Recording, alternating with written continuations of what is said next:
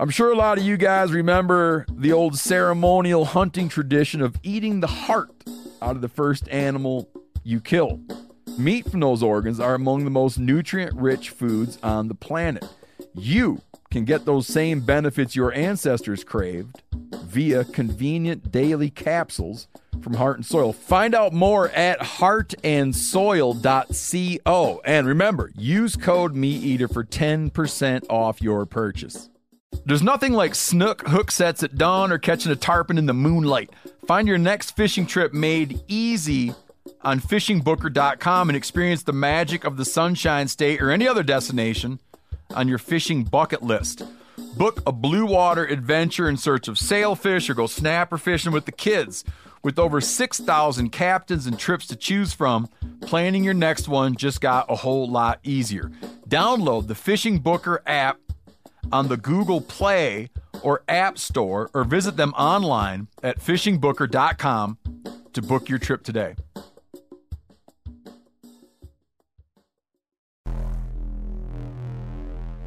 Welcome to the Wired to Hunt podcast, your home for deer hunting news, stories, and strategies. And now, your host, Mark Kenyon. Welcome to the Wired to Hunt podcast. I'm your host, Mark Kenyon, and this is episode number 111. Today in the show, we're joined by Whitetail Properties land specialist and whitetail habitat consultant Jake Ellinger to talk about micromanaging small properties for big deer.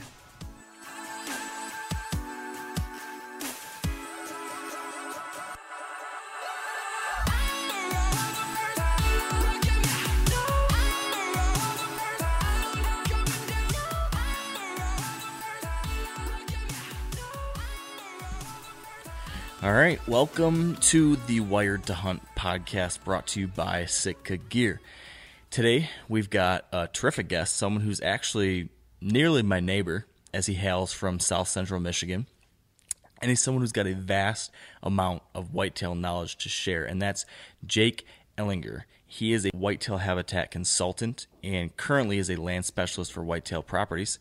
And he's definitely an expert on all things related to hunting whitetails in heavily pressured areas and managing small properties to make that possible. And so that's exactly what we're going to talk to Jake about today. You know, exactly how to manage a small property in a situation kind of like what I have in Michigan or a lot of other people I'm sure that are listening. You know, how do we do that? How do we hold and hunt big mature bucks in situations like that? So that's the game plan for the next hour, hour and a half, however long this runs. Dan, what do you think about that plan? I like it. You like it? I like it. I I always like talking about deer hunting and management and property and all that good stuff. I agree. It's uh, it, it, I, I don't know. I've found some level of fascination with like every different type of scenario for deer hunting. Like I love the idea, idea of like how do you micromanage a tiny property with habitat improvements and stuff. But I also am like really intrigued with like how do you hunt big public land parcels out in the far west or something like that? And i'm interested in how do i you know try to figure out big properties of private land versus small properties of private land. All the, all the different types of scenarios and ways you can kill and hunt whitetails. There's something kind of cool about all of them so what's how was new your, with you though? Oh. Oh not too much. Um, i accidentally ate dog food monday how do you accidentally eat dog food? Well, you know, some of these gourmet dog foods have uh, like the cover on them. They kind of looks like a beef stew type of deal. And so for some reason, my wife decided to get this gourmet dog food and I came home and I was in a hurry because I had to record a, record a podcast and all of a sudden you know, I, I, I pull this can out, I look at it, and it on the front cover is like rice and beef and carrots, and I was like, oh, that kind of looks good. So I, I didn't, you know, real fast put it in the. There's bowl. no way this is real. There's this, no way this is real. This is real, Mark. This is real. This have, have you ever this been? Is, this is your real life. That, that well, it was on Monday. So I I, oh. I, I scoop it out. You know, I'm in a hurry because I'm a little behind. So I scoop it out. I'm like, okay, I got to stuff my face because I haven't eaten anything all day. Throw it into the microwave. turn it on, and I pull it out, and I'm like, hmm, well, you know, maybe it's just a cheapo brand. So I put a spoon in it, put a little bite in my mouth, and I'm like, that doesn't taste like beef stew. So I looked back at the can and it said per- Purina on it. and, and uh, so that was the last time I, I ate dog food. Dude, you realize that there are so many people listening right now that they have serious questions about your ability to read, Function. to reason, Function- to yeah. function as an adult. Well, also, this even blows my mind. well, I tell you what. First off, I'm not proud of it, right? Second off, you add you add two kids into the equation of your life and your mind disappears. Like you're you are so scatterbrained all over the place that you know sometimes you accidentally eat dog food.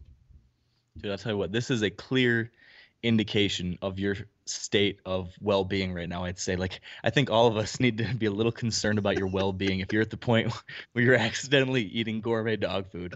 And i guess this should give you you've, you've got a free pass dan now for the rest of the next couple months at least. If things are so rough right now that you're eating dog food by accident if you if you forget to check a trail camera or if you hang a bad tree stand don't worry about it you it's understandable Well, that's that stuff's important, all right? Like eating accidentally eating dog food really is you know, like oh oh no, I accidentally ate dog food. Now, if I put the stand in the wrong spot or forget to turn the trail camera on, that's a big deal.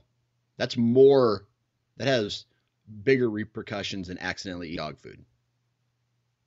I suppose so. What did you tell your wife about this? Uh no, I didn't. So Really? Yeah. I mean, it was a little embarrassing. The only thing I asked her to do was, "Hey, can you do Just me a little. Yeah. Hey, can you do me a favor and not put the dog food, the gourmet dog food, next to the serving size canned food items that we have in there? She's like, I go, it could be, it could be a little, you know, mistaken. And then she's like, why? And then I didn't say anything. So, How, how would you describe the taste, real quickly here? mm, like, kind of like dog food. I don't know how that. I can't relate to that. I'm Yeah, not sure what know. that means. You know, like, I've never eaten dog food. I know, I mean, it had kind of a, a beefy taste to it, you know? But, you know, I wouldn't go, I wasn't going in for a second, a second scoop, if that makes sense. Yeah, yeah, it does. So I'm going to do you a favor here. I'm going to move on from this topic. hey, I want to talk real quick about uh, scouting in Montana. Have you seen anything uh, else while you've been out scouting? Mm, I do have some quick updates on that. Great, uh, great topic to bring up actually, because just yesterday I called the the fish and game agency here trying to get some information about some of these public land areas that, uh, well, they're private land that's open to public hunting through their walk-in hunting program here in Montana, and basically, you know, I've been I've had some maps I'm looking at that show these properties, and so I was targeting a handful of these properties that I've been trying to start to scout from the road and stuff, and I was gonna try to you know get on them and walk around to try to figure them out a little bit before I come back and hunt. So I called them to ask a couple questions about you know how do I go about doing that? Can I just show up or do I need to sign in or something? And this person. Um, just was really short with me and just did not seem to be in a good mood. And um, you know, they just basically said that ah, you can't do anything like that. The new the new property listing, blah blah, doesn't come out till mid August. And every time I had a question about anything additional, they just said that. Well, you gotta wait till August fifteenth. Um, so I got completely shut down, and I just kind of like was stammering on the phone for like 30 seconds. I didn't even know how to handle this uh, response I got. But long story short, I was bummed out about that because now, Yeah. well, what properties? I, I I have no idea where I can hunt because they can't confirm whether or not these properties are open to the public or not. So I can't go scout. I can't do anything like that. Um, so last night I'm like, well, what the heck am I gonna do? I start thinking, you know, should I just start knocking on doors, try to get private permission somewhere? Um, these are all things I was starting to think about last night, but I thought, you know, I'm gonna go for a drive in this general region again and just try to again get a better idea of where the you know where the deer are, where some of these better bucks might be. And two good things happened. Number one, um, I saw five shooters. I saw some really nice bucks, probably in the 130 to 140 class, I'd say. Um, so some definite mature deer in the general area that I'm looking, which is encouraging. And then the second thing that was um, a bit serendipitous would be that as I was riding back from this deer drive, I, well, one, I saw a black bear, which is cool. He came around across the road. And then number two, as I'm driving back from my drive, there's a truck and trailer off the side of the road.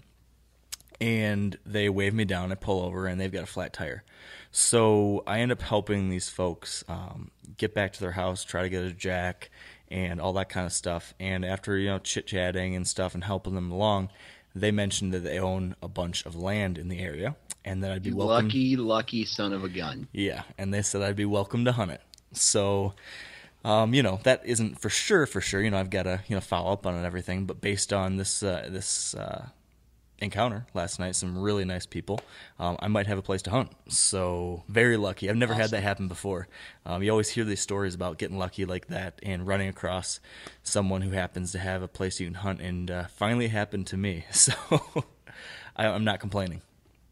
I had a friend who was had a, a- a situation like that. He headed over to Illinois to do a quick scout, um, like a I don't know, a quick scouting because he wanted to go hunt in Illinois and he was looking around. So all this property in this area that he was looking around had been leased and uh, leased by outfitters and like I guess some notable outfitters that have a, like do really good at management. We're talking, you know, several Boone and Crockett deer every year and uh, so he's driving down the road and he sees this lawnmower on its side in a ditch.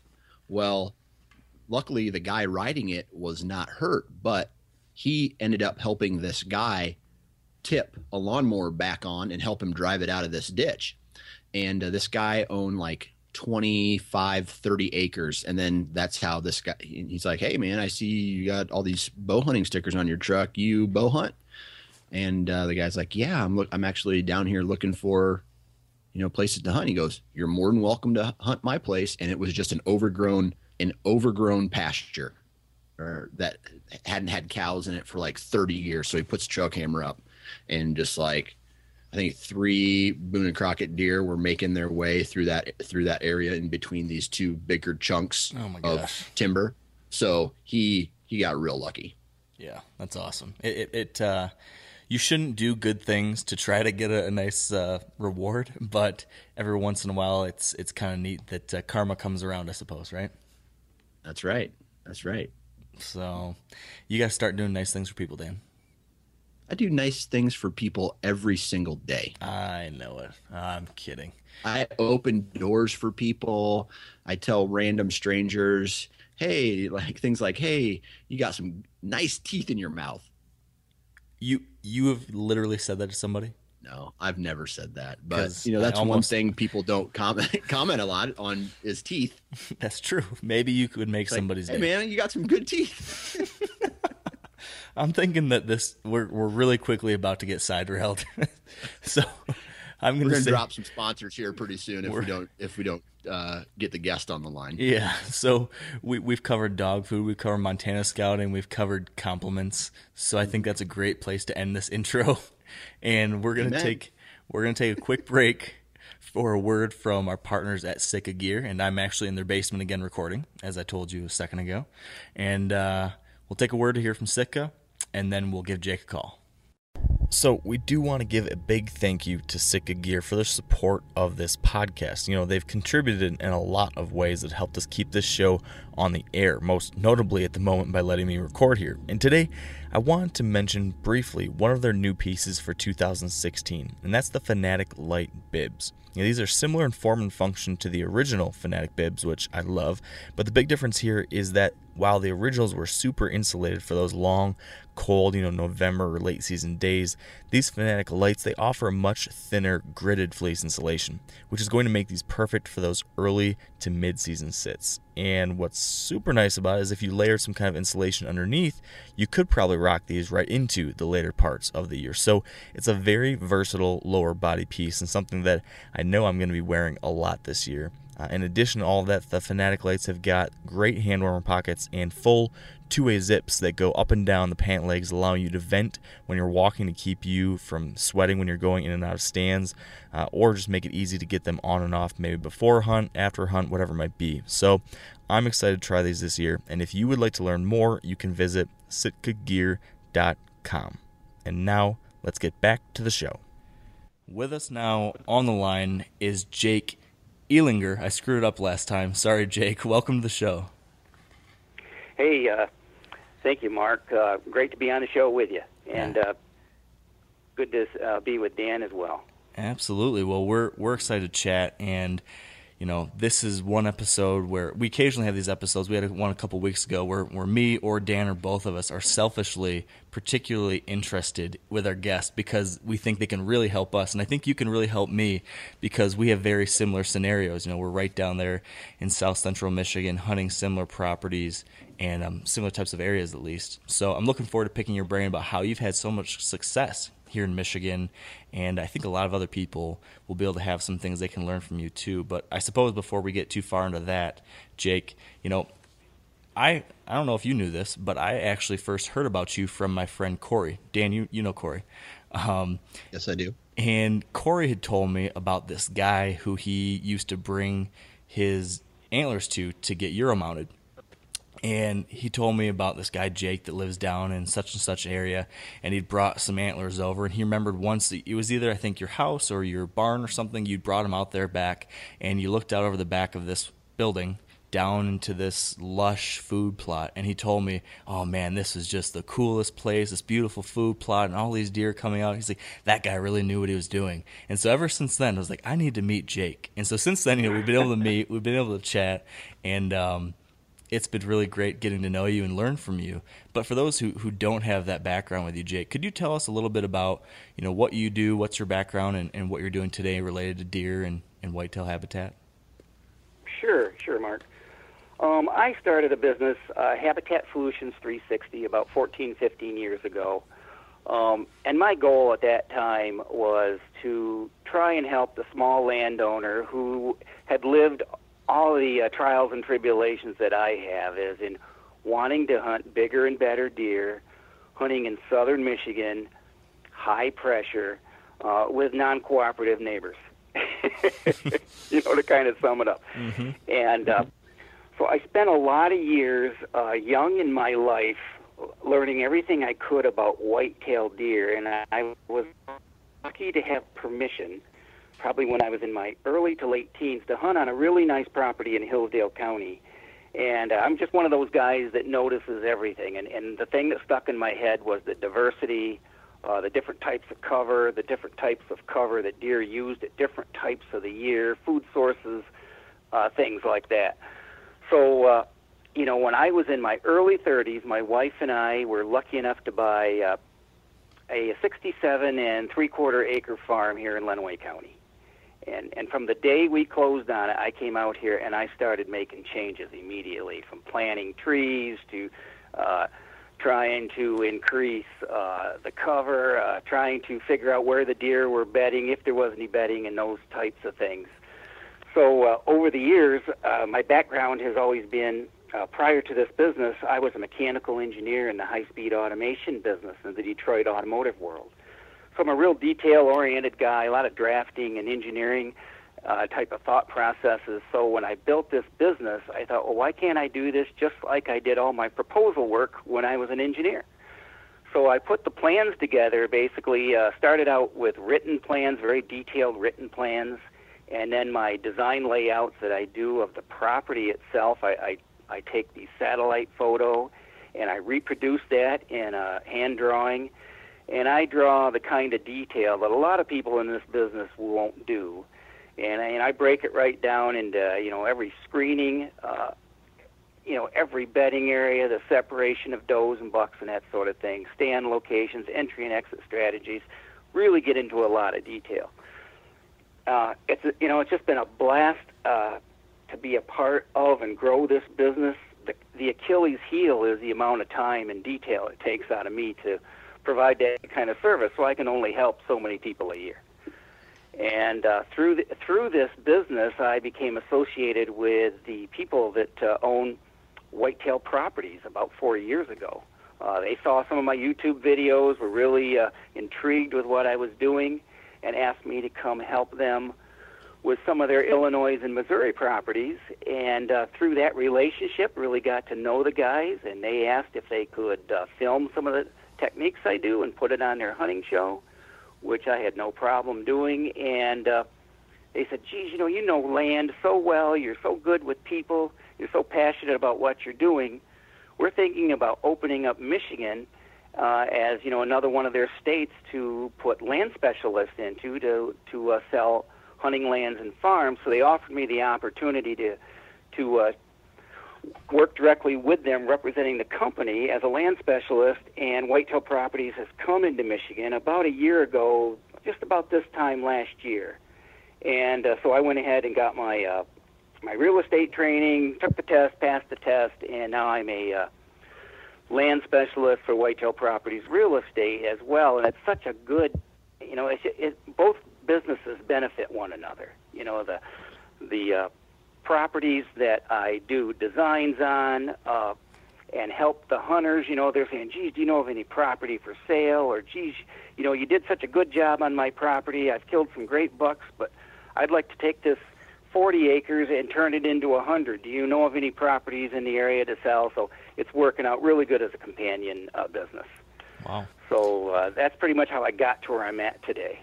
That sounds like a pretty fun gig. I, I gotta believe there's a lot of a lot of fun times out there on those properties, whether you're selling them or managing and improving them, or just talking to people about them. You know, it really is, Mark. Um, I've been blessed to be able to see so many different properties, so many different habitats that deer use, and you know, be that the urban environment, the deep woods, uh, the Midwest, the, you know, deep ravines, or just uh, what we'll call billiard table flatland that you would see in certain parts of uh, central Michigan and uh, central Ohio and Illinois. Uh, you know, and so deer are deer. They all react in similar uh, situations, but depending on topography, you're going to do a, a habitat plan a little bit different. You know, uh, so yeah, I I take everything I learn from each property, and at this point, I think I've been to just under 600 properties in the last 14 years. Wow. And so that is a heck of a lot of data I can throw into my brain to uh, help out the next guy that calls me and wants me to uh, do a plan for him. Yeah. So, so what I kind of want to do, what I'm hoping we can do, is I'm hoping we can kind of mine all of that data that you've accumulated to help each of us as individuals better look at our own properties or our own situation and apply some of these things you've learned, hopefully. And I thought it might be interesting if you're willing to share um, taking a look at your own property, or at least the property um, that I've that I've read about in the past that I know you've done some work on. I'm not sure if that's still the same one. Um, but but that 67 and a half acres or whatever is that still the farm that you hunt the most or manage the most of your yeah. own? Yeah. Yeah. Oh, it is. It's uh, it's the only farm I hunt in Michigan. Uh, you know, one of the th- you know you can travel throughout uh, the Midwest, go to a lot of different states, hunt some great deer, hunt in some great areas. Uh, to me, the biggest challenge I like is trying to, ma- based on, uh, I, I have certain, uh, I call it realistic expectations. You know, I'm certainly not going to uh, produce and grow uh, multiple Boone and Crockett's on this small farm, okay? But I really enjoy doing the work and getting the best deer that I possibly can have grow on this property. And just to give you a little background, it's, uh, you know, it's your typical half mile deep uh, it was a 70 acre farm and a small little uh, three and a half acres was taken out of the corner that the original farm uh, house and barn was split off of the property before it was sold. It's what you call gently rolling over here. I'm going to say the topography changes about 25 to 35 feet. Uh, nothing really steep. There's one small steep bank that goes to a swamp, but but not the kind of ridges that you would see in you know say Illinois and Missouri and, and that type of thing and it does have a really uh, very interesting wetland that winds through kind of the, the central core of the property. And so it divides the north and the south sections with the highlands. It actually separates the two. And there's uh, peninsulas and small islands and uh, so I've come to really appreciate having the water and that transition area where you go from flooded timber to hardwoods. And when I first bought the property, that's where 90% of the deer movement was because there's a big change in stem density from where you have open, you know, where the sunlight's getting in, creating early successional growth where there's a swamp system, to where it transitions over to, say, a mixture of oaks and maples, which is typical forest habitat that we have here in southern Michigan. Uh, but it was a closed canopy for forest. Uh, it it had about 22 acres tillable on it, and at that time I wasn't sure what I was going to do, so I kept just cutting away at it. And uh, I found out that there was only two small locations that there were any deer doing any bedding on on this property. Uh, you know, it, it, I see a lot of closed canopy woods here in Michigan. So if you've got no understory and no cover, you're not going to have a lot of bedding. Uh, but you know, on the other hand, there were some good stands of oak. So depending on the year, uh, mass crops, you could have great acorn uh, drop, and you'd have quite a few deer using the property. But uh, you know, when you go back to uh, it was 1981 when I bought this property, and I knew nothing about scent control and uh, overhunting stands, and I made all those mistakes. You know, I mean, you name it, I did it. But uh, on the other hand, you know, that's the best way to learn. So true. So it didn't take very long, Mark, when I, where I, I started uh, cutting trees. Okay, I actually had some some select cut timber um, cuts done on this property. I think I had three cuts on this property, staged at seven year intervals. And uh, once in a while, I'd, ha- I'd have some good uh, cutting situations that took place where I did get a lot of early successional growth, and right away I had deer bedding in them. And uh, you know, and I, you know, all during this time, I bought the, uh, say, Deer and Deer Hunting magazine. Uh, I was just trying to suck up every piece of information you could about deer habitat. I read every book that John Ozoga had written, mm-hmm. and uh, you know, he talked a lot about uh, clear cutting and selective cut and creating cover. And so I just went off on my own trying to create cover on this property. And uh, probably in the, I'm going to say, mid 80s to early 90s, uh, people were discussing food plots. So I started getting into, you know, rather than leasing my farm out for corn and soybeans and that type of thing, uh, telling the farmer, hey, you know, I'm going to take this seven acres and I'm no longer going to plant it, you know, and he'd have, he'd look at me with that, what are you doing? Look, you uh-huh. know. you know, because he doesn't want it taken away, and he thinks, "What am I?" You know, and, and he's, "What are you going to do with it?" Well, I'm going to make deer habitat. You know, and he thinks you're and really so crazy. my wife and my I got two sons, and at the time, though, uh, both my boys were probably you know uh, mid to late teenage years, and you know, and I so I'd tell them, "Hey, you know, I bought a bunch of trees. We're going to plant some trees." And oh, you know, they would uh, they would disappear on weekends. You wouldn't even know where they were. You know. because it got to be a lot of work. But but the truth is, it was a lot of fun, and we planted uh, all kinds of conifers and uh, hardwoods as well, and mast. You know, uh, different type of mast trees that uh, were not common from around here, and really got into you know growing food and creating cover and. Uh, turning it at the time I didn't you didn't realize what I was doing, but I'd been on one property in Central Hillsdale uh, County that I had permission to hunt that there were pods of trees rather than trees being in a block. They didn't they didn't seem to make any sense, but you felt like you were in a maze when you walked around. So I I basically emulated that and planted trees and all you know a few straight lines here and there, but a lot of crazy groupings and fingers and points and alcoves.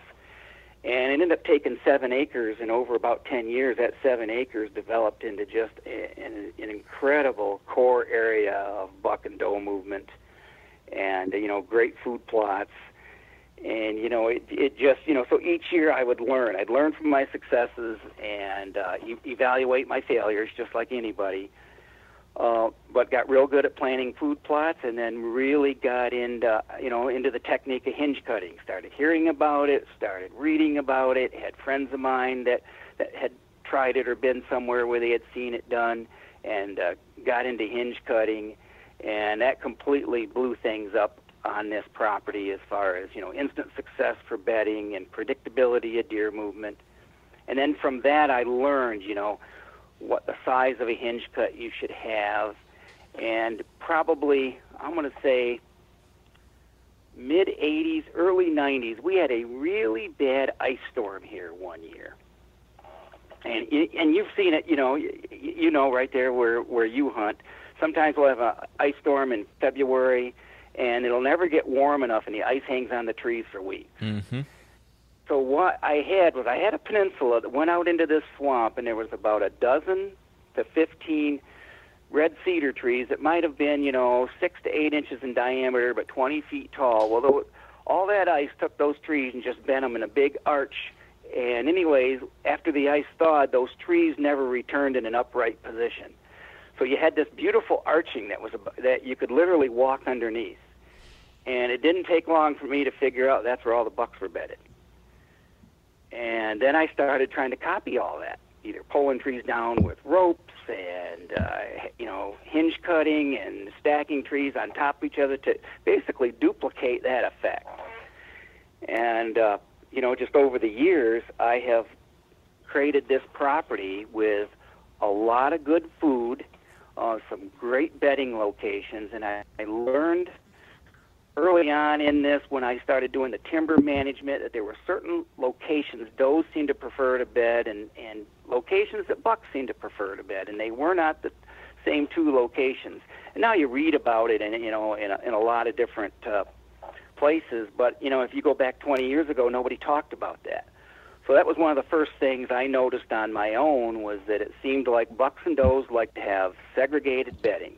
And the doe families were into larger bedding groups, and the bucks liked to be isolated, and they were solitary creatures. And so I really started fo- focusing on that and developing more and more isolated small bedding areas for bucks and larger bedding areas created for doe family groups, and then attaching them with travel corridors. And uh, and this property is just a really great property. I mean, it's it's something to watch during the hunting season. And you know, as the years went by, you know, I mean, there it just you know things that you'd learn. You know, like you know, any of us who's hunted, we saw plenty of ground scrapes.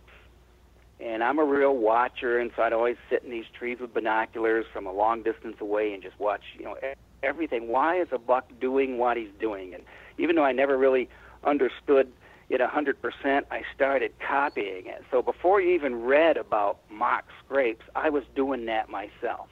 Pulling limbs down, uh, trying to create places for bucks to scrape. And uh, through the years, I found out that you can create an awful lot of competition within your bucks on small properties by putting those in key locations close to bedding areas, on the edge of uh, food plots. And so I think for anyone that's listening to this, if they've got a small property and they they you know they want the best hunting they can have, uh, there's a, a phrase I coined about 15 years ago, and it, I call it the magic triangle. And that is, you want to have the three most important things, at least in my opinion, for deer on a small pressured property is security cover, food, and water, all closely associated to each other.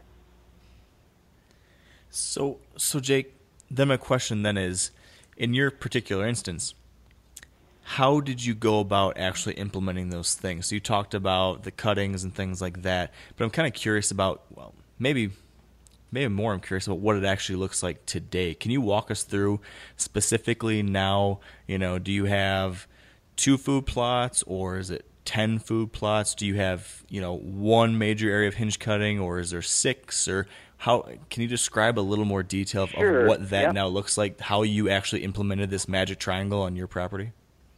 Yes, yes I can. Um, I started with uh, I think a lot of people went off in this direction uh, early in the food.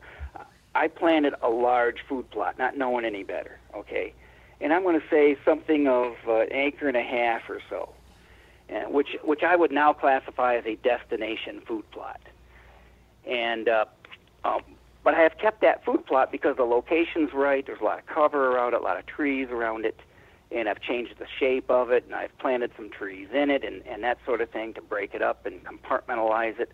But this property exists with, uh, I have a total, by the time I get my fall plantings in, there's probably about nine and a half to ten acres of food on 67 acres planted solely for deer.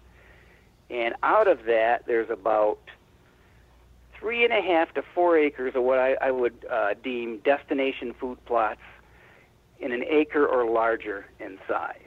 And uh, my largest uh, food plot is probably about two and a half acres. And then I have an, uh, you know, I have a number of small food plots, micro food plots, and I'm going to say are in the one eighth of an acre to a third of an acre in size. And basically, the small food plots are closest to the bedding areas to where the great cover is. And I, what I tried to do is stage the deer from the in, in these bedding locations. If you saw this property, imagine imagine looking down at a property, and in the center of the property is a uh, a swamp, and it's flood, it's more flooded timber than your typical swamp. There's oaks and maples and small islands out in there. It's it's wood duck heaven, and so it's got a bunch of fingers and points and things like that in it. So anywhere you have a large peninsula, I started creating these bedding areas out into those peninsulas, and then on the edges where I would stop the hinge cutting or, or stop the cutting process, then probably within 20 yards of that area, 30 yards of that area, I have a small little micro food plot, but a very well defined travel corridor where I would bring the deer out of the bedding areas to the first small little micro food plot, and then, you know, they travel another 60 to 75 yards to another food plot to another food plot. They may pass another bedding area, and ultimately they reach the destination food plot. And that's really how this property is set up. And I've pretty much broken into like three segments. So imagine three three small properties, all with that design, contained within this 67 acres. If that helps you understand. It does. It, it sounds What like did a you- beautiful picture. Yeah. It, What it, did you uh, design first? The did you put the destination plot first and then design the rest of the property around that, or did you find a bedding area and and, and start from that end? Actually, you know, I was working on the Woodses before I was uh, planning food plots, so I actually developed the bedding areas first. And then you And- and- created. and it, it was a natural bedding area to start with. I mean, I would, you know, I would jump deer in there, uh, not knowing uh, any better at the time, trying to hunt a spot in November, uh, not understanding, you know, that I was going in at the wrong time of the year with poor scent control. So I knew deer preferred this particular peninsula, and to this day, it is the greatest bedding peninsula on this property. You know, So uh, then, from there, so you had a bedding area, and then did you create, um, knowing that they're going to a destination food plot? Did are you able to basically influence deer movement between this bedding area and the the uh, the destination plot with these micro plots and these other little thick areas in your on your property? Yes, Dan, that's exactly what happened. And you know, uh, throughout this process, I was planting trees. I had different tree ages. You know, I had trees that were three feet tall, trees that were 15 feet tall, all these different diverse tree, uh, you know, uh, species. And then I would have areas, open areas, where I was planting warm season grasses. And what I found is I could take literally you can take a five acre section of a property and create these micro habitats and deer socialization areas, areas that deer like to spend a lot of time rubbing, scraping, uh, showing off to each other. Uh, food, you know, there's bedding close. There's uh, half a dozen small food plots, and then I was real specific about mowing these these three foot wide travel corridors. I really, you know, I bought. Uh, now you call it a DR field and brush mower, but at the time this one was made by a company called uh, Swisher, and it was a 30 inch wide walk behind brush hog. And I probably bought that 30 years ago. And I started connecting every food plot and every bedding area with a 30 inch wide mowed path through the woods, through the hinge cuts, through the warm season grasses, through the spruce trees that I planted. And I did it. I never did in anything, any path with any straight lines to it. It was constantly winding. And what I in the beginning, it was a lot of times a mistake. I'd cut a big tree, I had a treetop, so oh shoot, I got to go around this. Well, I found that if deer can't see a long distance, then they have to walk down these these curving, winding trail systems to look into the next food plot or to come down on the edge of a bedding area. And you know, during that seeking phase that we all love to hunt, um, I use this term compartmentalization. You know, uh, I like to take what was 10 acres of a wide open field and make it so deer can't see any more than 30 yards anywhere in there. No matter where they're at, they can never see any more than 20 to 30 yards. And I've sat in a tree stand and watched the same three and a half year old buck for four hours wander all over seven acres and never leave that area during the rut. Where 20 years ago he cut across that wide open wheat field and went on to the neighbors and was gone in just about 40 seconds, you know. so it was a real eye opener for me, and uh, um, I hope that that opens your or answers your question for you. Yeah. So uh, super interesting, and I've actually seen similar results on you know one of my Michigan properties where I did something kind of similar. There was just a great big wide open field of grass, and I went and added food plot screens around it, screened it up into three different sections, and then added some food in between there. So, like you said, when you compartmentalize it, you give a deer, you give deer incentive to, to travel more because they want to see what's in the next right. one, or they want it when they're moving, or in a buck's case, you know, cruising, checking for does that time of year. Also, uh, I think that that also provides a greater level of security during daylight. It also reduces stress. I think yeah, I've read a lot about how you know for example, doe family groups will feel more stressed if they're a whole bunch in one area versus split up into their own separate, you know, more covered, secure regions. So there seems to be a lot of benefits to that. But I'm kind of curious. You know, we, we've heard about all these changes you've made to your property from adding the bedding areas to the micro food plots to the destination food plots and creating this core region where there's so much activity. Um, in addition to like an example you just brought up there where you saw this one buck use a small area for hours. Are there any other tangible results now? You know, what's what's been the the end outcome now of all these changes when you when you go out there during November or whatever, you know, what are you seeing now? Kind of, i kind of asked this because I imagine there will be people listening at home who live in Michigan or Pennsylvania or New York, and they have 60 acres or 40 acres, and they're wondering, okay, if I did this, what what could I actually produce? Well, here's a, I will I, I will give you a, tell you exactly what I've been able to see and what I did produce, but I, I want to uh, put a disclaimer on there, and that is uh, all of these things on a small property mean little to nothing in your ability to see deer on a predictable basis unless you, as a hunter, really understand scent control and also understand when and how to enter a stand and when not to enter a stand. And uh, so so that's part of what, what I teach each each one of my clients. You know, is not only do I go through all these habitat changes, but boy, I'll tell you, if you if you really want this to work, because you're going to put all this time and energy into it, scent control is highly important. And then you know, don't enter a bedding area the first week of November or uh, first week of October. Okay, you know. You know how everybody can't wait for October 1st, you know, counting down the days. So what do they do? They, they get on their camouflage, and they had their stands hung since uh, August, and they go right into a bedding area. Well, you know, at that time of the year, it's really, really hard to get into a bedding area in the morning and beat the deer there because the rut really is not happening yet. So I try to uh, work with people and pass what I know and let them know that the more they know about deer biology, the better hunter and land manager they're going to be. You know, there's certain times of the of the year that you can enter bedding areas in the morning, and then there are certain times of the year you can't. And and same with feeding. You know, I can I can tell you if I had it to do over again, I would make some changes.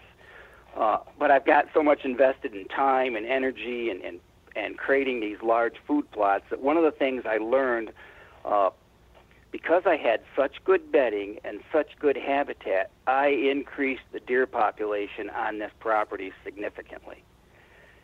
So then I couldn't hunt in the mornings in October because no matter where I went, I was bumping deer. Yeah, yeah. you know, yeah. yep.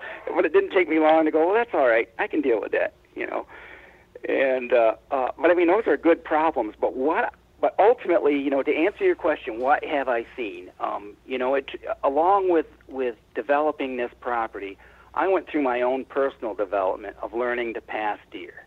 And, and you know, if if you only hunt southern Michigan, and you know how many hunters this part of Michigan get, Mm-hmm. uh, trying to uh, trying to uh, pass a 125 inch deer. Uh, at least for me, you know, I definitely had to go through some steps to get there. Okay, but you know, um, I've been able to do that, and I will tell you that uh, there had, probably has not been a year in the last 10 or 15 years that I've not had a uh, say 135 to 150ish type buck around me multiple times Wow. and there are days that I have four or five of them. Wow. And uh, that's the beauty of the change that I've made on this small property.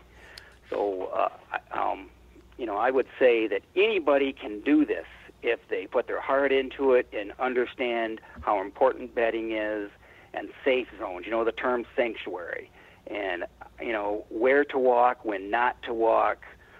Uh, you know, it's it's all you know, it's all tied into one another but anyone can have it. I've seen very small properties right here in southern Michigan, say 10 to 18 acres, uh, treated exactly the way I mentioned how I've handled my own, and, and watched these landowners have very similar results. Yeah. And I think, you know, I want to make sure that, you know, for those listening that maybe aren't familiar with a setting like where we're at, you know, those kinds of results, like even even if you just said every year you see at least one buck that's over 130, that's pretty incredible for most people in Michigan. Just to see a buck like that, that's like a once in a lifetime buck for some people around us. Um, and except for people that you know are working like you are to manage these properties, or if you happen to to live in an area near an area like that, or have a great sanctuary or swamp or whatever it might be. But there's of course there's some guys like like Dan in Iowa where that's like an average Tuesday. But um Yeah, yeah, yes, but for, Yeah. in these situations, like to, to say that you're seeing multiple deer like that, I mean that is that's really impressive to me because I know you know even for me, uh, heck, I'm not seeing I'm not very often seeing deer like that ever in that area. So it, it really seems like there's there's proof in the pudding to what you're doing, um, and it's fascinating. it, you know it yeah you know to this day you know i'm i'm constantly learning. I i'm always trying something new. Um, there's not a, a year goes by that I don't uh, come up with some crazy idea, and, and and you know my wife says I'm just an absolute deer crazed man, and uh, and I usually give it about two or three years before I will then uh, offer it to my clients, and uh, I'm I have just recently I'm going to say in the last two to three years focused a lot with going into bedding areas and and irregardless of how that bedding area is created, where whether it's a hinge cut, a combination of a, a select cut timber harvest and hinge cut, or say a clear cut, or just say an, an early successional growth. Maybe it was a field and it hasn't been planted in 15 years, you know, and it starts with grass and weeds, and now you've got, you know, all kinds of different things, including autumn olive growing in there. One of the things I've keyed in on are these small little alcove openings within the bedding structure itself. And uh, and I go into those openings and I kill them with Roundup. I, I kill, I cut everything and I kill everything. Uh, I spray it and then I come back and I seed it heavy with about 60% chicory and about 40% Durana clover to actually have the kind of food that bucks crave in November in a bedding area. Because if you understand what a deer goes through during the day, you know they bed, but they also they still feed. You know, every hour and a half, two hours, they're up and they've got to feed a little bit. So I've used this philosophy to do this on my small property to hold these bucks in my bedding areas and keep them close so they're not moving around and exposing themselves and getting in trouble. And Yeah. and what I can tell you is my game cameras and my last two years' experience has proved that it's working. Interesting. So then, are you you're holding those bucks there with these terrific bedding areas that have both great cover and great food? But how are you taking advantage of that from a hunting standpoint? Are you eventually going into those bedding areas during the rut, or are you always hanging out of the sanctuary and hunting the edges? I'm, you know, uh, it's a combination of two things. Um, but I will tell you that I I cut a very uh, really you'd have to see it to believe it, and I just uh, again I'd love to have you come out here and see these sometime. I would But love I that. cut these very distinct travel corridors from the from the core section of the bedding area through that opening and right out past my hunting stand. And these uh, travel corridors are from 30 inches to four feet wide. I've got trees cut parallel on each side, not never thick enough to be a wall. You know, you want it porous enough so a deer can go right or left anytime it has to. I have some overhead cover there, and I actually plant that food all the way through, right up, right up that travel corridor, right up past the stand. Okay, so they come out of their great bedding area, they eat in that little clearing, and I basically uh, give them a freeway ramp right onto the to the uh, exit zone that they want to head to, and it just gets them. You know, the does come in there and of course eat and browse and uh, you know I'll cut a lot of the small saplings right at ground level, and the saplings, of course, will send up suckers, which is highly nutritious because you've got a great root system there, so that's great native browse.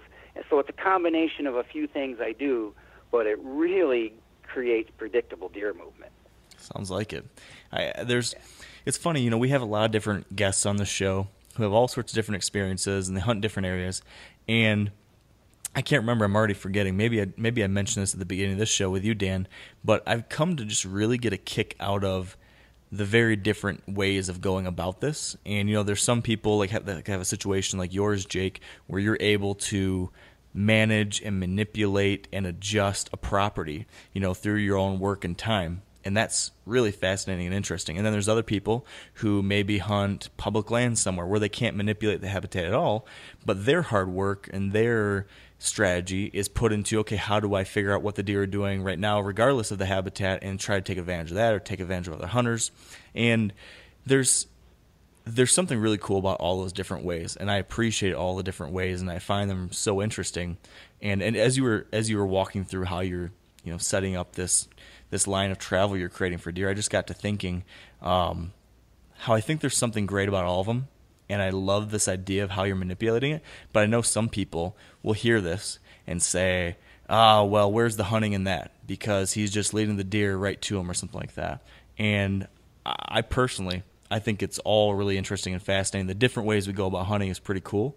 And uh, I don't know, I'm going off on a tangent here, but I just started thinking about this idea. And I don't know if you, have you ever encountered that, Jake, with people not liking these types of ways you're going about it, or, or anything like that? Um, you know, occasionally I do, and and I will tell you that uh, anyone who has spent 40 plus years hunting uh, high pressure deer in southern Michigan will soon find out that the reason I'm doing this is these deer are the most challenging deer to kill I think there is in the whole Midwest. Mm-hmm. Uh, I, I've met so many people from out of state that came to Michigan and tried it, and uh, off camera will say, "I don't know how you kill those deer." I'm, I'm still trying to Because, convince you know, Dan to they- come here. Yeah, yeah Dan, Dan would uh, get a kick out of it, you know, uh, because hey, let's face it, you know, uh, I've spent some time recently in Iowa and northern Missouri, and you know, we're talking areas where there may be three, four miles and only one or two bow hunters in that entire three or four miles. So those deer are completely different deer. And then you take the kind of deer that you hunt, Mark, in Michigan, that I hunt here in Michigan.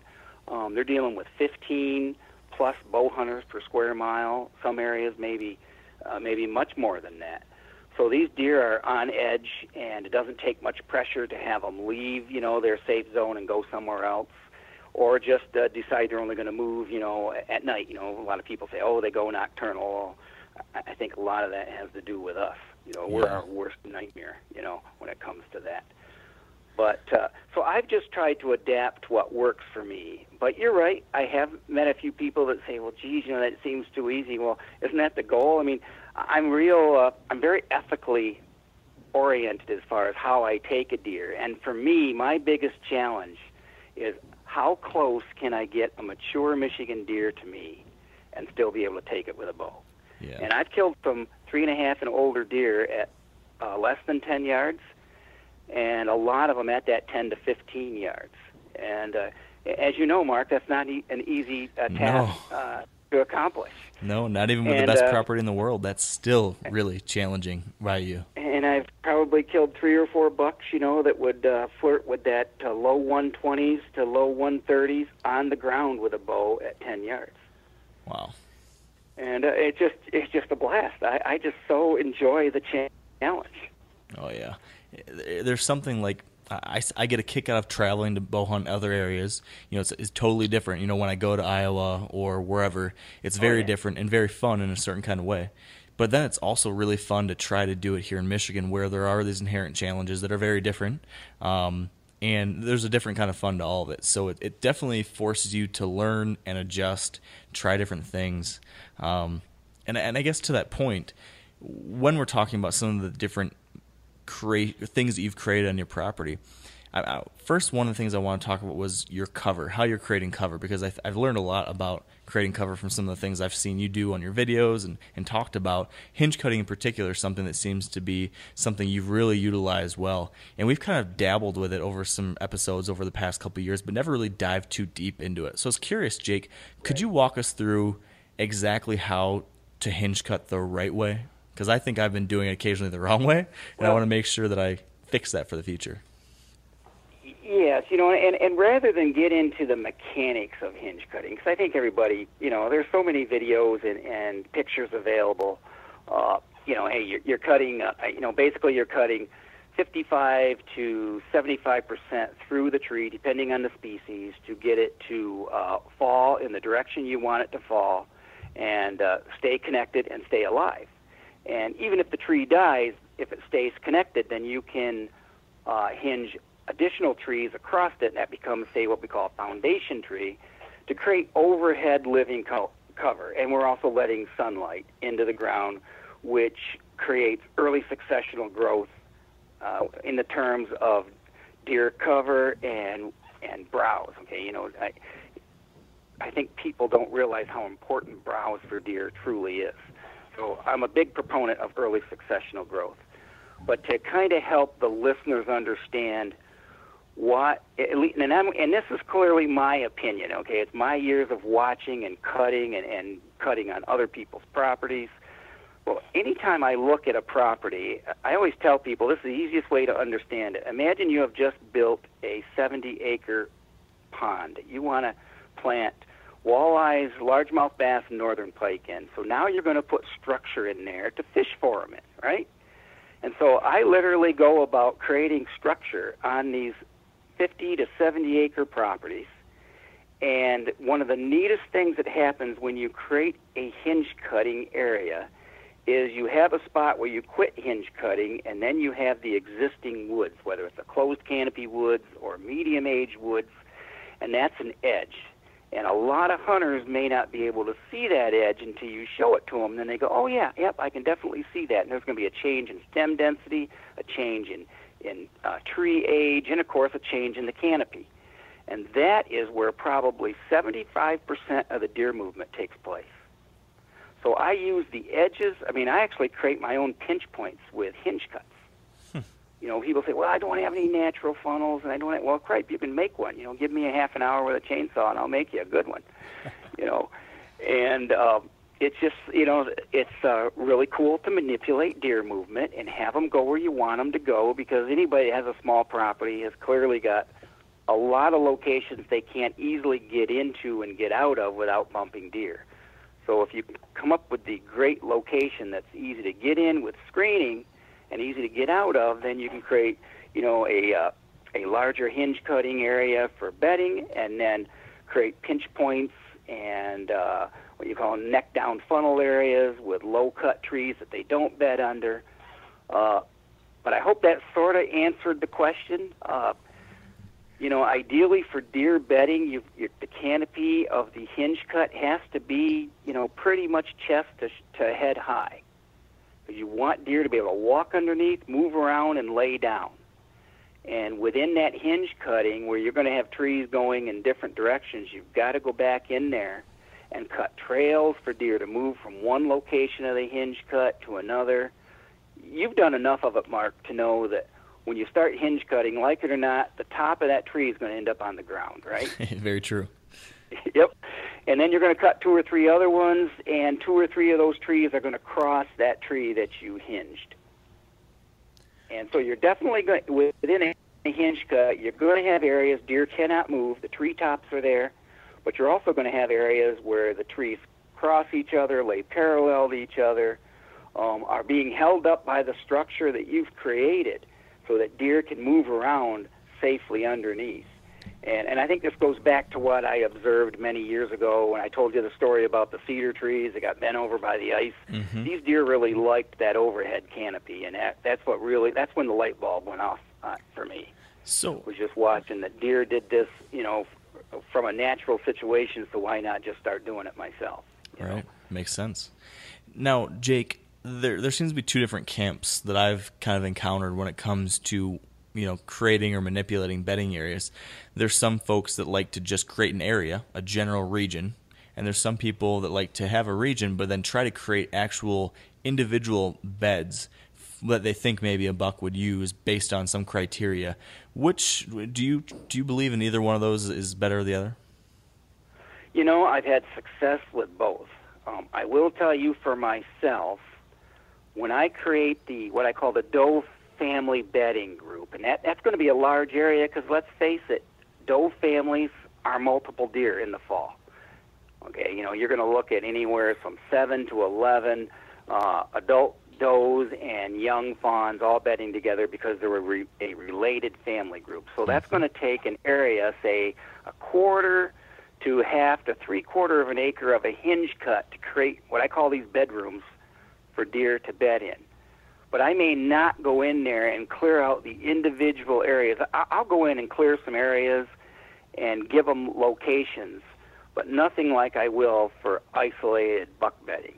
And I may go 80 to 100 yards from that doe bedding area and find a isolated point or peninsula and build a, a isolated bedding location for one buck so that he can satellite that bedding area because you know the stress that does put on bucks until the time is right they really don't want a whole lot to do with each other so Right. uh, I've, I've had good luck with both but i think on a small property um, i have had probably better luck with the isolated you know identifying these eight or nine locations i'm making just for buck bedding and then I've got these three or four locations I'm designating just for doe family bedding. And you know, more than likely here in southern Michigan, if you've got 40 or more acres, you're going to have one, two, maybe three different doe family groups that are not related, and that gets into that stress factor you mentioned a while mm-hmm. ago. And that's the beauty of compartmentalization and, and having smaller food plots is now you can have unrelated doe family groups that compete. And everybody's seen them when they if anybody's watched them in food plots or on say bait piles they stand on their hind legs and swat each other so you can now you can ha- not only you can take the same idea from how they treat each other in a feeding situation and do that in a bedding location. You can produce enough isolated bedding locations large enough for multiple deer for these these family groups to each have their own spot. Now that doesn't mean they won't rotate from one to the other. And you know because wind i mean there's so many factors involved. I mean like i said i i i run cameras and i test stuff all the time and i i note everything from barometric pressure to wind direction so you know you might have a doe family group of seven uh you know a total of seven antlerless deer bedding in one area today and tomorrow the wind direction is completely opposite and the temperatures are different and now they're bedding 40 yards away, facing a different direction, entering and exiting from a different direction. Uh, so I love to build a Hotel Hilton for a hundred guests, and uh, you know, a hundred rooms, but I'll let those 30 guests pick the rooms. Okay? It's a good analogy. yeah. Now, uh, correct me if I'm wrong, Jake, but for most of the things I've seen and heard from others, when you're trying to, when you're thinking about doe bedding areas versus buck bedding areas, most of the time, when you relate it to a food source, you're going to have the does bedded or creating your doe bedding group closer to the food source, and then typically a buck would be back behind that doe bedding group, even further back into the cover. It- would you say that's accurate? And is that how you typically go about trying to create these? You know that, that that's a pretty accurate standard uh, analogy. It is, it is Mark. Um, other than um, time of the year can have a big impact on that. Um, if, if we have really cold weather and deep snow, these does are going to move so close to the food that they're going to literally be right on the edge of it. And uh, so part of my holistic plan for every property is winter thermal cover, which is going to be in the form of Norway spruce and white pine or a mixture of both up close to the food so that you don't really expect those does to be bedding in there in mid-October, but you would in mid-December. But what you're getting at is yes, I like the bucks farther back, and I like the does in a designated, you know, so so you stage where these deer are bedding. You've got a layer of buck bedding areas and a layer of doe bedding areas, and then of course you've got the food. Mm-hmm. Okay, interesting. So I'm curious, Dan, over there, what what are your thoughts on this? This is a little bit different than your situation back home. Right. Um, I I mean I got a lot of questions, but in regards to the different locations of the doe versus buck bedding areas. Um, you know, you mentioned a smaller type of bedding area for a buck, but is there anything different that you're doing, you know, or are you still hinge cutting? Are you still, you know, clearing some areas out? Or are there two different things that you're doing, one for doe and one for buck? Um, in general terms, the process is quite identical, but I will tell you that the isolated buck bed is generally going to be three or four trees hinge cut in a uh, in a tight, isolated area, and I'm going to create uh, I'm going to create an uh, an area for one deer to bed. I'm going to cut a number of logs, what I call backstops, that are going to be 18 to 24 inches in diameter and four feet long so that I can set some of those logs, say, on the north side of, of where he would bed, and then some on the south and the southwest side, so that depending on the prevailing wind, he can put his back up against that, you know, and and look look downwind and then smell what he can't see from behind his back. And then what I will do is I will hinge cut a number of trees around this bedding area low to create what I call fringe cover so that when he's bedded in there all by himself, uh, he, he feels like he's not out in the open. Okay, he, you know it's a small enough. You know, you're really talking about doing a 10 by 10 area. You know, if you were trying to give, you know, provide a, a dimension. You know, 10 to 10 to 15 feet long, 10 or you know, three or four trees hinge cut, creating a really nice oval that's four to five feet long. And, and I actually flat. I use a shovel and I flatten them out. I I, I cut every tree, every twig and uh, I also put about four inches of pine needles in them, and I, just like it was my lab laying down. wow! And I've had the best of luck with them. I mean, I've I've gotten you know a lot of bucks using them. Uh, you know, go in there and you investigate, and the hairs everywhere, and I've I found some real nice antlers in these beds in the wintertime, and uh, uh, so so you know the buck bed is small and by itself and and and Dan to to help you a little bit, you know, uh, one thing we didn't talk about is topography. If you're in areas of terrain change, say 40 to 50 foot terrain change in ravines and things like that, then you you deal with it a little bit differently because there's what's called the military crest, where you've got a point, and then it drops off pretty steep on the end of that point, and that buck typically likes to be right out there just before it drops off and then the larger, more flat region, 50 yards backwards on that point where it's more flat, that's where the does bed. So does that kind of explain things for you, Dan? Oh yeah. Yeah. What what else do you got, Dan? You got lots of questions. I I, I want to make sure that uh, we're getting this different perspective because I, I've done a lot of this habitat work, and I'm kind of in a similar situation to Jake. But I always want to make sure, you know, for people in your situation that might be looking at yeah. this from a different a different viewpoint. So, you know, you're talking about your your property is you know over 65 acres. I Mark, I don't know what your property is. How big is your farm in Michigan that I'm, you hunt on? Yeah, the main farm I hunt is 90. 45 is cover. 45 is, is 90 tillable. So dropping it down all the way to like a 10 acre piece or uh you know or a 20 acre piece obviously people who own those type of you know that num- those number of acres have less room to work with. But are you can you relate those property or those principles to a smaller piece just on a smaller scale or is there are there things more things that you have to consider like neighboring properties when Yeah. you're you know putting a plan together for your actual piece Yeah, absolutely. You know, uh, the neighbors, and depending on the neighbor uh, and what's going on on the neighbor's property, can either make it, you know, work really well or make it almost impossible. You know, if you happen to have a, uh, uh, can I say, you know, um, a neighbor that's, uh, say he's got 45 of his buddies there every weekend and they're shooting their pistol, probably not a good place to put bedding. You know. Yep. And believe it or not, I've I've run into these situations in in this business, and uh, uh, but ideally, you know, say say you maybe you've got a neighbor and he's interested in hunting and he's got four or five tree stands right along your property border, you know, and and, and I think that's a normal Michigan scenario. People run into that, so you have to look at well, you know, uh, how can I how can I develop the property and be strategic and be somewhat competitive? How can I get these bucks older? Maybe that neighbor shoots the first. He doesn't care about deer age structure, so he, so he shoots the first year and a half old that comes across the fence or along the fence or whatever. So there's things you have to do as far as where you establish the bedding areas.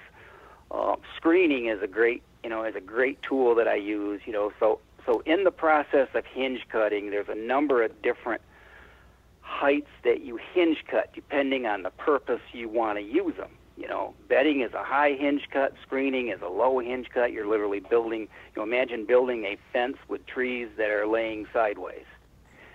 And of course, deer won't bed underneath trees if there's no not sufficient room for them to bed. So you can create great screening, get sunlight in there, get early successional growth, and maybe create a wall and then 40 yards from that wall deeper into your property, then you build a bedding area. So that then a lot of the deer movement is farther away from the neighbor's property. But, but every property, depending on topography, uh, you know, the all important water. I, I, I can't say that enough how important water on a property is. And the natural water is great, but if you don't have it, I've seen some creative guys that I've worked with that have, you know, done everything from the small plastic tubs to uh, sinking a well and uh, you know investing some money in creating a, a natural pond and that type of thing. But but water is definitely important for deer. They've got to have it, and it creates edges and uh, monocultures that you're just not going to get without it. Uh, but any small property can be tuned in, you know, to literally know where the deer are bedding and know where they're feeding, and then it's up to the landowner to be disciplined enough to not hunt when it's the wrong time of the year and enter and exit at the right time, and of course use scent control. All right. Now, before we move on to the next question, we do need to take a very quick break for word from our sponsors of this episode, the Whitetail Institute of North America. And today we've got a few quick tips from Whitetail Institute employee John Cooner in regards to perennial food plots. So, first, John, what's the difference between perennials and annuals? Okay, uh, perennials are basically uh, plants that uh, are products that are designed to last for more than one calendar year from a single planting.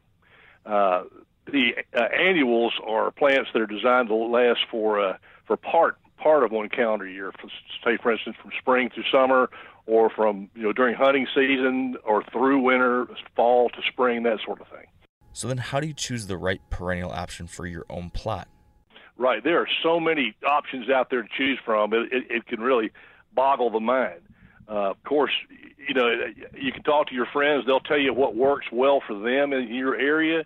Uh, go to a farm supply store; they'll be able to tell you different kind of seeds uh, that are appropriate for a certain planting time, like cool season or warm season.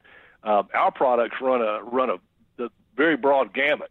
Uh, it's very easy to select the right product with ours. We've got a little product selector on our website, and we design our products. Uh, they're almost entirely blends uh, because it's rare to find, if ever, you find one plant variety that does everything you want it to in terms of attraction, nutrition, longevity, uh, fast growth.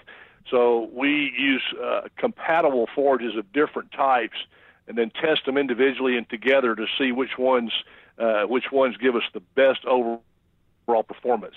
you know, we get calls sometimes. People say, you know, what's your best product? Uh, my answer is always, what's the site like? Is it a good soil or is it a light soil? Is it something you can get into with equipment or not? Is it sloped? Is it not sloped? Do you want a perennial? Do you want an annual? You have to run through those factors uh, to get to get a really good answer. And that's what that product selector do, does. It's a little program I wrote, and I remember when I did it, I was thinking, you know, I can look at a food plot and I know in half a second what I'm going to put in there. I thought, well, how do I know that? And I realized what I'm doing is taking all of our products and putting them into a mental bucket. Excuse me, and then running through a series of short questions, about three or four in a certain order, and culling things out as I go. And when I get to the end, I have one or maybe even several forages that are ideal for that will produce optimum performance in that specific situation, that soil type and slope, equipment access, time of the year, and all that. If you'd like to learn more about Whitetail Institute's perennial food plot options or to check out that product selecting tool, you can visit whitetailinstitute.com. And now, let's get back to the show. So we've talked about we've talked about you know two corners of this triangle you brought up in the beginning the the bedding, the water just a little bit here. But what about some of the food tactics that you use on these small properties, whether it be your own or your clients? Do you have any advice for small property owners when it comes to trying to establish a food source or uh, improve food sources or anything like that? Um, you know, uh, it's kind of a big subject, but I'll try and come go through it pretty quick. I guess if if if I had my choice, I, I always tell the the uh, property owner to focus on cover because if you focus on your cover, you're going to produce way more food than the landowner realizes at the time. You know, woody browse uh, pretty much, uh, pr- you know, is is responsible for about 20 to 40 percent of a deer's daily diet. So if you're good with creating early successional growth, you're producing a food plot. You just don't know it. Okay. Mm-hmm. Uh, depending on the soil conditions, you know, you can have the greatest food plots in the world when you have, uh, you know, good loamy soil with with great nutrients in it, and then I also see that it's yellow blow sand, you know, and and uh, you know they can't get they can't get a, a weed to grow in it. You know, And when it does rain, it's uh, you know the moisture's gone in just a day or two, so it's, it's a lot of work to grow good food. So you know, so the soil has so much to do with your success when it comes to growing a food plot. So um, I like to have a destination food plot with you know again an attractive uh, food source, and that could be you know anything from turnips to brassicas, a mixture of both. And I also want multiple small micro food plots that go from that destination food plot back towards the bedding area, and it's somewhere in between those micro plots and the destination food plot where your hunting setups are going to be to take advantage of that deer movement from bedding where they stage and go from one small plot to the next, and eventually they hit the destination food plot just before dark, like 15, 20 minutes before dark. That's the idea. Not doesn't always work that way, but generally that's how it works. Yeah. What are your thoughts on positioning of these food plots on a small property? You know, my, my intuition and what I've seen a lot of times is people talk about you know, trying to have these food plots away from the edges, more towards the center portion of your property. But then are you more at risk of your neighbors blowing out bedding areas if your bedding areas are on the outsides? You know, if you could pick the perfect scenario or if you could create this perfect scenario, how would you like to position these things? Well, I'll tell you what, you know, you go back uh, 20, 30 years ago, the few people that were talking about managing properties then always talked about putting a sanctuary in the center of the property and the food along the outside. So imagine that. You've got deer in the center of your property, now heading in a direction to leave your property right at dark. And I would just as soon, especially with small properties, put all the bedding along the outside edges of the property and put the micro food plots around, say, the, the interior one half of the property, and then the center of the property is where the destination food plot is. So then the deer are staged bedding along the outside perimeters of your property, moving towards the center of your property right at dark. And that way, they're not moving across your uh, your fence going over to your neighbors. And uh, if you you know if you're trying to say maybe get that two and a half year old to a three and a half class, or to get that three and a half year old to, to four and a half, because that's your goals, you'll have better luck doing that. Yeah. And that's a lot of my property is set up that way. Um, I, actually have uh, a uh, a property uh, uh, border where I've had uh, a few years of problems. Uh, people hunting on the line, hunting. I caught them hunting in my stands, and it's it's it's the farthest edge for me to reach the property, so it's hard for me to get there. I don't hunt it all that often, but it's a good location. And ultimately, what I did was I took that entire property border and hinge cut it and turned it into bedding and thick cover. It's the best thing I ever did. Wow. Interesting. So speaking of those types of issues, you talked about the challenge of getting a buck from two to three or one to three or four, and then dealing with, you know, neighbors that might have different goals or whatever it is. When it comes to small properties, have you do you have any advice for those people that are trying to get those older age class bucks other than some of the habitat? Have you found there's any relationship things or other ways to go about, you know, better being able to implement the age part of quality deer management? Well, I mean, there's no doubt that one of the best things you can do is talk to your neighbors and and try to establish just a friendly uh, rapport with, hey, this is what I'm doing, and I'm I'd really like to uh, hunt older age class deer, and see where they stand. Okay, and uh, as you know, Mark, and and you probably know a lot about these too, Dan. Uh, deer management co-ops are really popular here in Michigan for that reason. And we have one established in this area, but I can tell you, uh, as great as this property is that I own right here, I do not have one property owner that borders me that practices uh, or participates in this deer management co-op. So the most impressive thing about my property is it's 67 acres, and I'm consistently growing deer, four and a half and five and a half years old, on 67 acres. And this is my takeaway from it. Um, I've been doing this long enough that these young button bucks that are born here, or that say uh, they're a year and a half old and they disperse to this property, however they end up here, they find out in a really short amount of time that it's really dangerous outside of my property borders and really a great place to live inside. and some of my target bucks I get the biggest kick out of because I, I strategically put uh, my game cameras to watch these bucks' movement patterns before I go in and hunt stands at that, you know, magic 10 days out of the year. And I will notice these bucks will spend all day on the property, leave the property after dark, and come back onto the property before daylight. And so what you're doing is is you can't save them all. Some are going to cross and they're going to get shot by the neighbors. That's that's the reality of of hunting in southern Michigan. But you know what? A few of them are going to make it and those are the ones I call them homeboys, and those are the ones you can you can personally watch, get game camera data on, and take the risk and say, you know what, I've never, I've never, you know, you can't kill a 150 if you kill a 140s, right? Very true. know?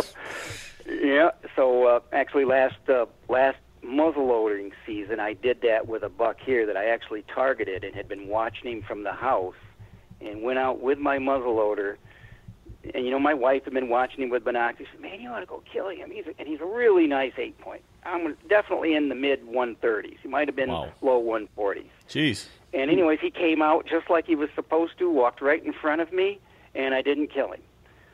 Because I looked at him and I said, you know what, muzzleloader season's going to be over in a couple of days, and imagine what he'd be next year if he makes it.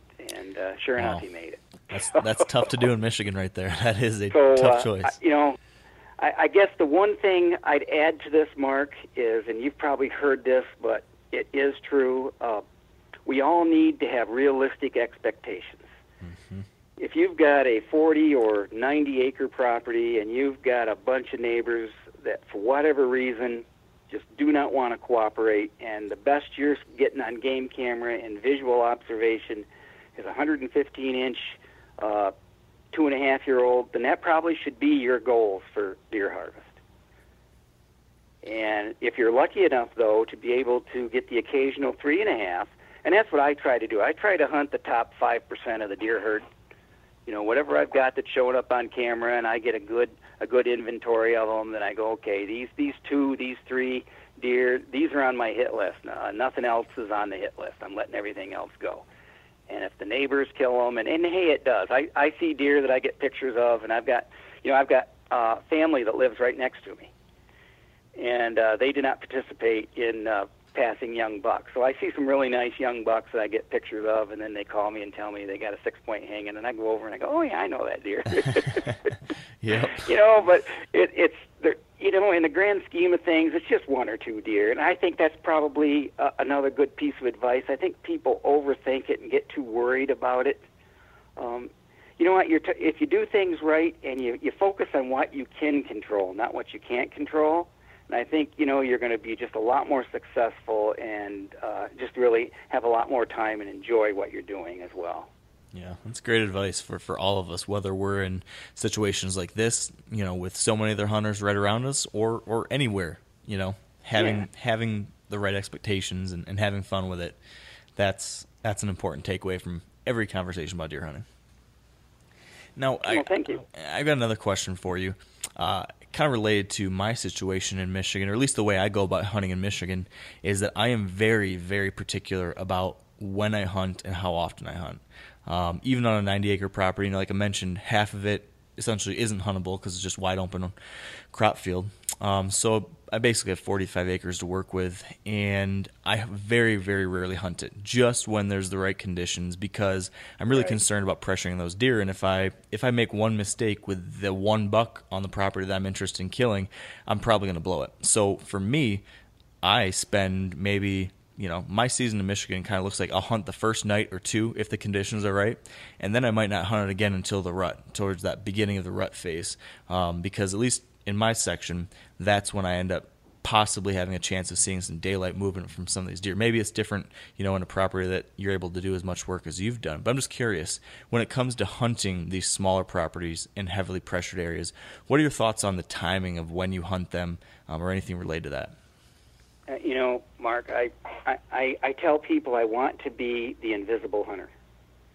My goal is to extremely low pressure, exactly what you said, and then, uh, you know, I don't know if you know much about my scent control uh, regiment, but some people think I'm absolutely crazy. Uh, but I do everything I can to uh, eliminate human odor, and of course you can't. But uh, um, I I only hunt at the right time of the year, and, and again, conditions have to be right. And uh, I'm lucky enough to live here, and we built the house so that we can have great viewing. And so I do a lot of scouting from my kitchen windows. It's a nice situation.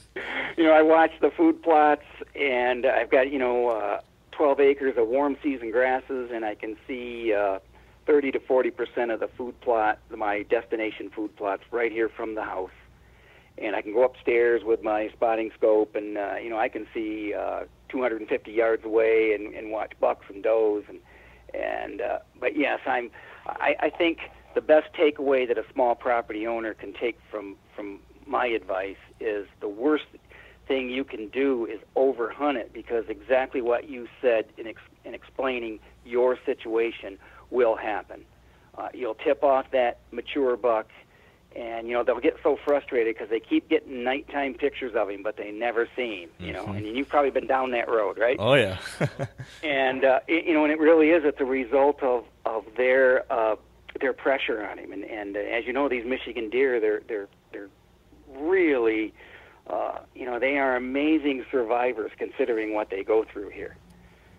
And uh, so, yeah, I only go in under the right conditions, and uh, you know, probably like yourself, because I know last year you had early season success, and that dealt with uh, cold front yes. and uh, and you know, and so I'm uh, normally I'm I'm a lot like you. I will hunt the first couple of days, and typically that is for me to take out one or two large does. If I've got enough deer uh, based on my surveys to uh, tell me I need to take a couple of big mature does out, that's pretty much my goal. I, I'm hunting, you know, really not exactly a buck killing stand. I'm trying to kill a couple of big does, but you know, you never know if a you know you might get a 130 inch deer come walking out that that same exact trail at that time of the year.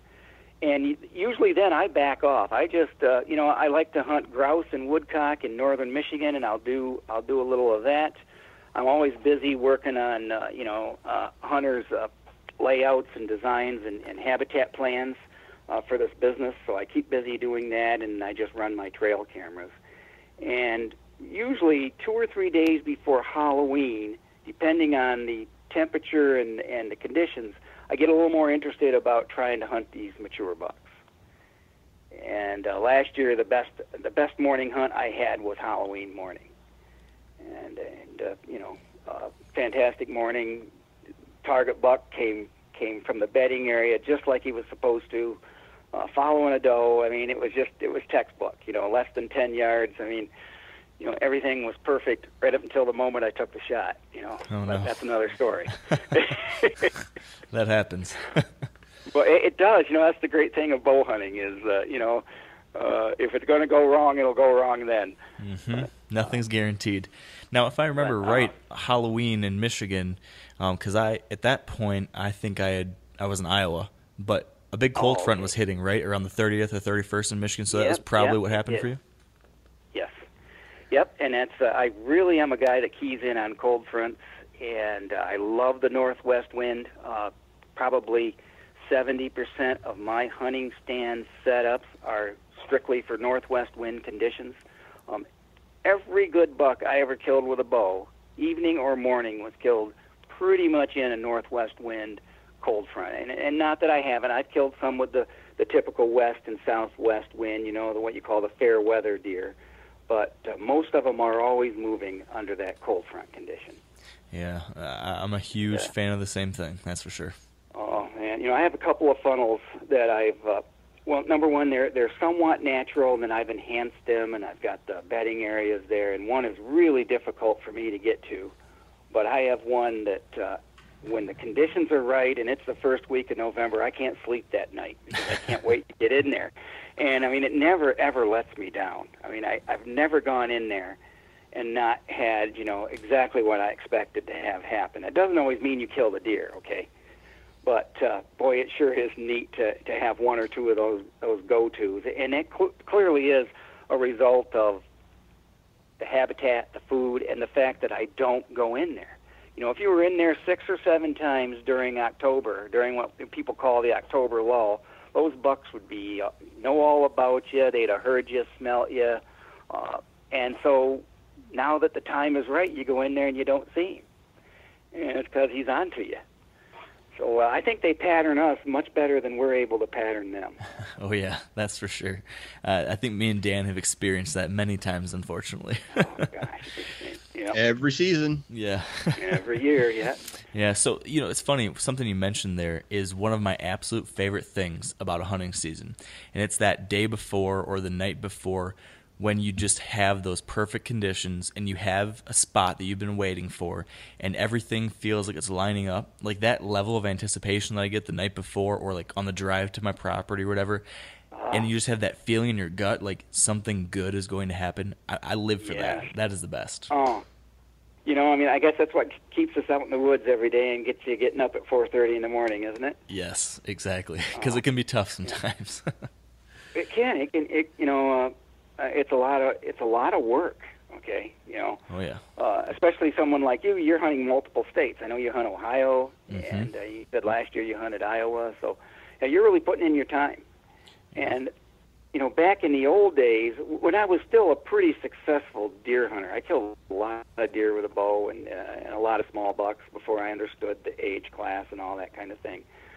So I would hunt. Uh, I had two different. I had this property, and then I had permission to hunt another property in Hillsdale County. And I was one of those guys. I hunted every available day I had. Okay, and that becomes a lot of work. uh, so uh, yeah, I, I can only imagine. You know, for the people that are in the business, that you know they're just into filming, and they you know they hunt 45, 60 days in a season. That's a long, cold season. yeah, it can be. That's for sure. And kind of to that point, you know, as we're talking about, you know, this idea of of not hunting your small property a whole lot, being really careful about that. You know, we talk about. I've talked about this sometimes in the past, and then you get people who hear that and they say, "Well, I want to hunt." You know, I, I I love to deer hunt because I want to be out there. So this sounds like a stupid idea if I could never hunt my property, and I totally I totally get that.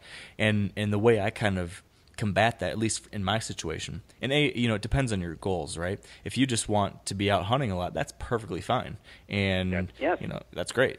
But if you are trying to kill a big or mature deer on a small property in a place like Michigan or wherever, you know, you have to go about it a little differently. So for me, what that means is that you know I've got if I know there's a a buck that I'm after, a mature buck, let's say on this main Michigan property or one of the other ones, you know, I, I go into like mature buck hunting mode for that property. So that means this, you know, very careful timing, very few hunts just when it's right. But that doesn't mean I'm not hunting on the other weekends or the other days that I can hunt. You know, I'll still go hunt somewhere. I just have, you know, maybe it'll be a public place or maybe it'll be one of the other properties I have permission on where I can just go out there and hunt, have a good time, but I'm not necessarily so concerned about, you know, me actually seeing a mature buck or spooking a mature buck, yeah, it's great. I'm out there, so I might have a chance, but it's in an area where I'm not as concerned about possibly blowing it on the deer I'm really after. So, you know, if you can go out there and get a couple additional properties by asking for permission or finding a piece of public land that you can still go hunt and have fun on, um, but then be particularly careful in the smaller areas maybe that you are trying to be careful with that mature deer. That's one way to to still get to hunt, but also have a chance at those kind of deer. Right. Yep.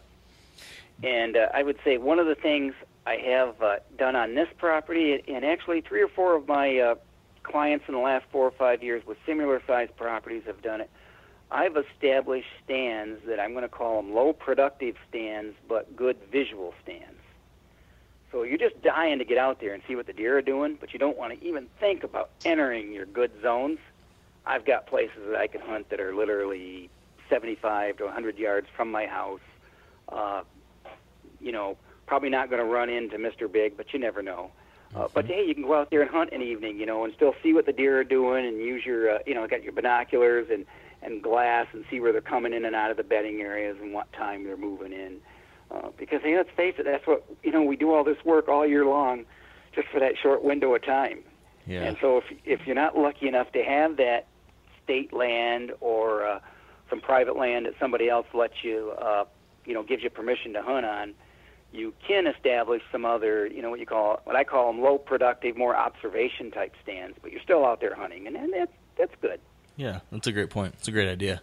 Dan, uh, any any other questions from you before we wrap things up here? I have one question, and I I don't believe we quite touched on it. You know, a lot of creating it's going back to creating bedding areas, but based off of how the the property lays will determine where these um, deer are bedding on certain winds. So, for example, on a piece of property that I hunt, um, the south side of the property is all high ground, and then it all drops off on um, as it works its way north down to a creek. And all these little fingers and um, spurs come off of this huge valley, and it's like they're pointing north. So the deer like to bed there on a south wind. Now, the deer on a north wind aren't really bedding there because based off of the terrain it's it's not beneficial for them to to you know they don't have the wind advantage Right. if they're bedding down at the end of those points so are you are you making bedding areas on your property for every wind direction Um, you know, like your the uh, topography situation you talked about makes it extremely difficult. Probably the only place you could build bedding is on the south side, the highest po- the highest point of the property. You know, say if you wanted bedding for north wind, and I don't know if you if you enter that property from the south side, uh, but you know it, it, it limits your ability for access. Uh, so if it's not so, uh, if it doesn't have a lot of topography change, then you can really get creative and build uh, multiple bedding locations for different wind directions. But topography can either uh, give you a lot of options or take those options away, depending how it lays. So every property is different. Yeah, and that makes sense. You know, because right, topography is such an influencer of bedding that uh, if I understand this correctly, Jake, as I'm hearing you say this, in an area with that type of topography, that's going to preempt almost anything else when it comes to where deer will bed, because that's such a highly desirable factor when a deer is deciding where to bed. Versus, let's say you got a flat piece of ground, then the highly desirable features for bedding can be anything you want them to be if you're creating that cover. And so there isn't Exactly. that there isn't that additional natural influencer that would impact it one way or the other. Yeah, you can literally just you know uh, start with a blank slate and say you know we're going to put you know X number of buck beds here and so many uh, doe beds here. Then we're going to go to the southwest corner and we're going to put buck beds here and doe beds here and we're going to put destination food. And because it's flat ground, they're just going to bed on say the north side of the bedding area one day and on the south side of the bedding area another day, just based on wind, but still bed in the same basic bedding structure, say half acre hinge cut. Yeah. That, that that's some pretty interesting stuff to me. I love when you start looking at all the tiny variables like, you know, how will wind direction impact where they're bedding? And if I can take that and figure out where I think they're bedding, then where do I think they're going to want to feed? And based on that, where do I think they're going to, tra- how will they travel from A to B? Yeah. And I get that kick out of trying to micro analyze. It probably it's a fault. I probably take it too far and it screws me up more than You it know, helps, but it's um, fun. maybe one piece of information I can put into this, and I think this this is more about pressured deer than non-pressured deer, but many of my bedding areas and food plot locations, as far as what I would call pa- deer pattern movements, where you would expect deer to move, are based on deer bedding in a uh, being in a particular bedding area, and as they start moving towards the food, they're going to want the wind somewhat in their face. That doesn't mean they go directly into the wind, okay? But it often means they're going to quarter into the wind. They, they want, you know, they're, they're in a bedding area, and so they want to be able to detect danger, whether that's a coyote, a man, you know, a neighbor's dog. Uh, so a lot of my setups that I do on my own property and I design on client properties are focused on, you know, that northwest wind, cold front, and here's, you know, here's the bedding location, here's the food plot, so this is where your stand is going to be set, and then what you call the fair weather, your west, southwest wind, and so we're going to have a bedding area over here and a food plot over here, and so you would completely change the location of hunting maybe two days in a row if the wind changes from the northwest cold and then it goes back to you know your fair weather conditions. Yeah. Interesting interesting to, to go into each of those different you know behavioral tendencies based on factors Yeah, I mean, there's weather. so many facets of this. That we could go on forever. We could turn this into a, a hundred-hour Yeah. podcast. You know. There's always the risk of that, that's for sure. yeah. Yeah. But, so I guess what I'm going to have to do, Jake, is is try to wrangle you around for coffee sometimes, so I can continue to pick your brain about this stuff without the risk of a 100-hour podcast. There you go. I would, Exactly. uh, I, I, uh, I would encourage you to, uh, when you do get back to Michigan and before it's hunting season, reach out to me and I'll give you a tour. That would be awesome. And, and speaking speaking of that, you know what you're doing with your own property and elsewhere. For those that do want to learn more from you, um, or get a hold of you about you know what you're doing from a, from a work standpoint, whether it be real estate or habitat cons- consultations, how can they find how can they find you online? Or how can they get a hold of you? Well, my habitat business is uh, habitatsolutions360.com, and I've got some free videos there and a lot of information on that website. And uh, that would be everything from habitat management to improving and developing a property. And from a real estate uh, listing or selling standpoint, you'd want to reach me at, uh, you can go to the whitetailproperties.com uh, website and go to uh, Michigan Agent Finder, and you'll be able to find me right there. And my email and my contact information is right there available for just one click away.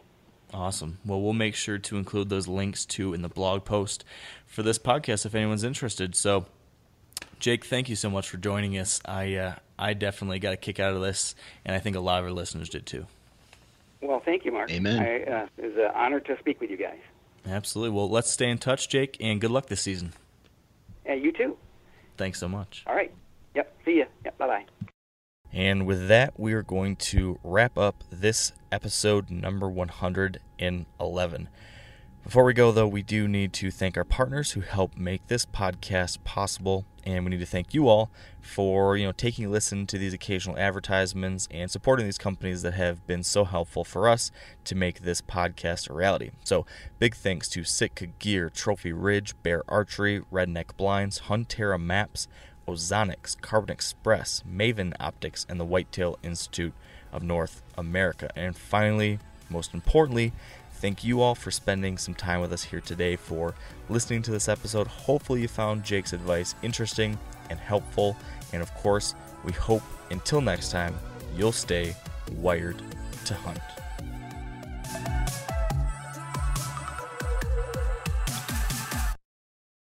Hey, if you guys like to cook outdoors, and you oughta, you should check out the Weber Slate Rust Resistant Griddle. So, this is a carbon steel cooktop that's safe for metal tools. It's pre seasoned with food safe oils and ready to cook on right out of the box. It's the griddle that stays ready, not rusty. This griddle heats evenly edge to edge, reaching all the way up to 500 degrees. Get fired up for your new Weber Slate rust resistant griddle. I'm sure a lot of you guys remember the old ceremonial hunting tradition of eating the heart out of the first animal you kill. Meat from those organs are among the most nutrient rich foods on the planet. You can get those same benefits your ancestors craved via convenient daily capsules from Heart and Soil. Find out more at heartandsoil.co. And remember, use code MeatEater for 10% off your purchase.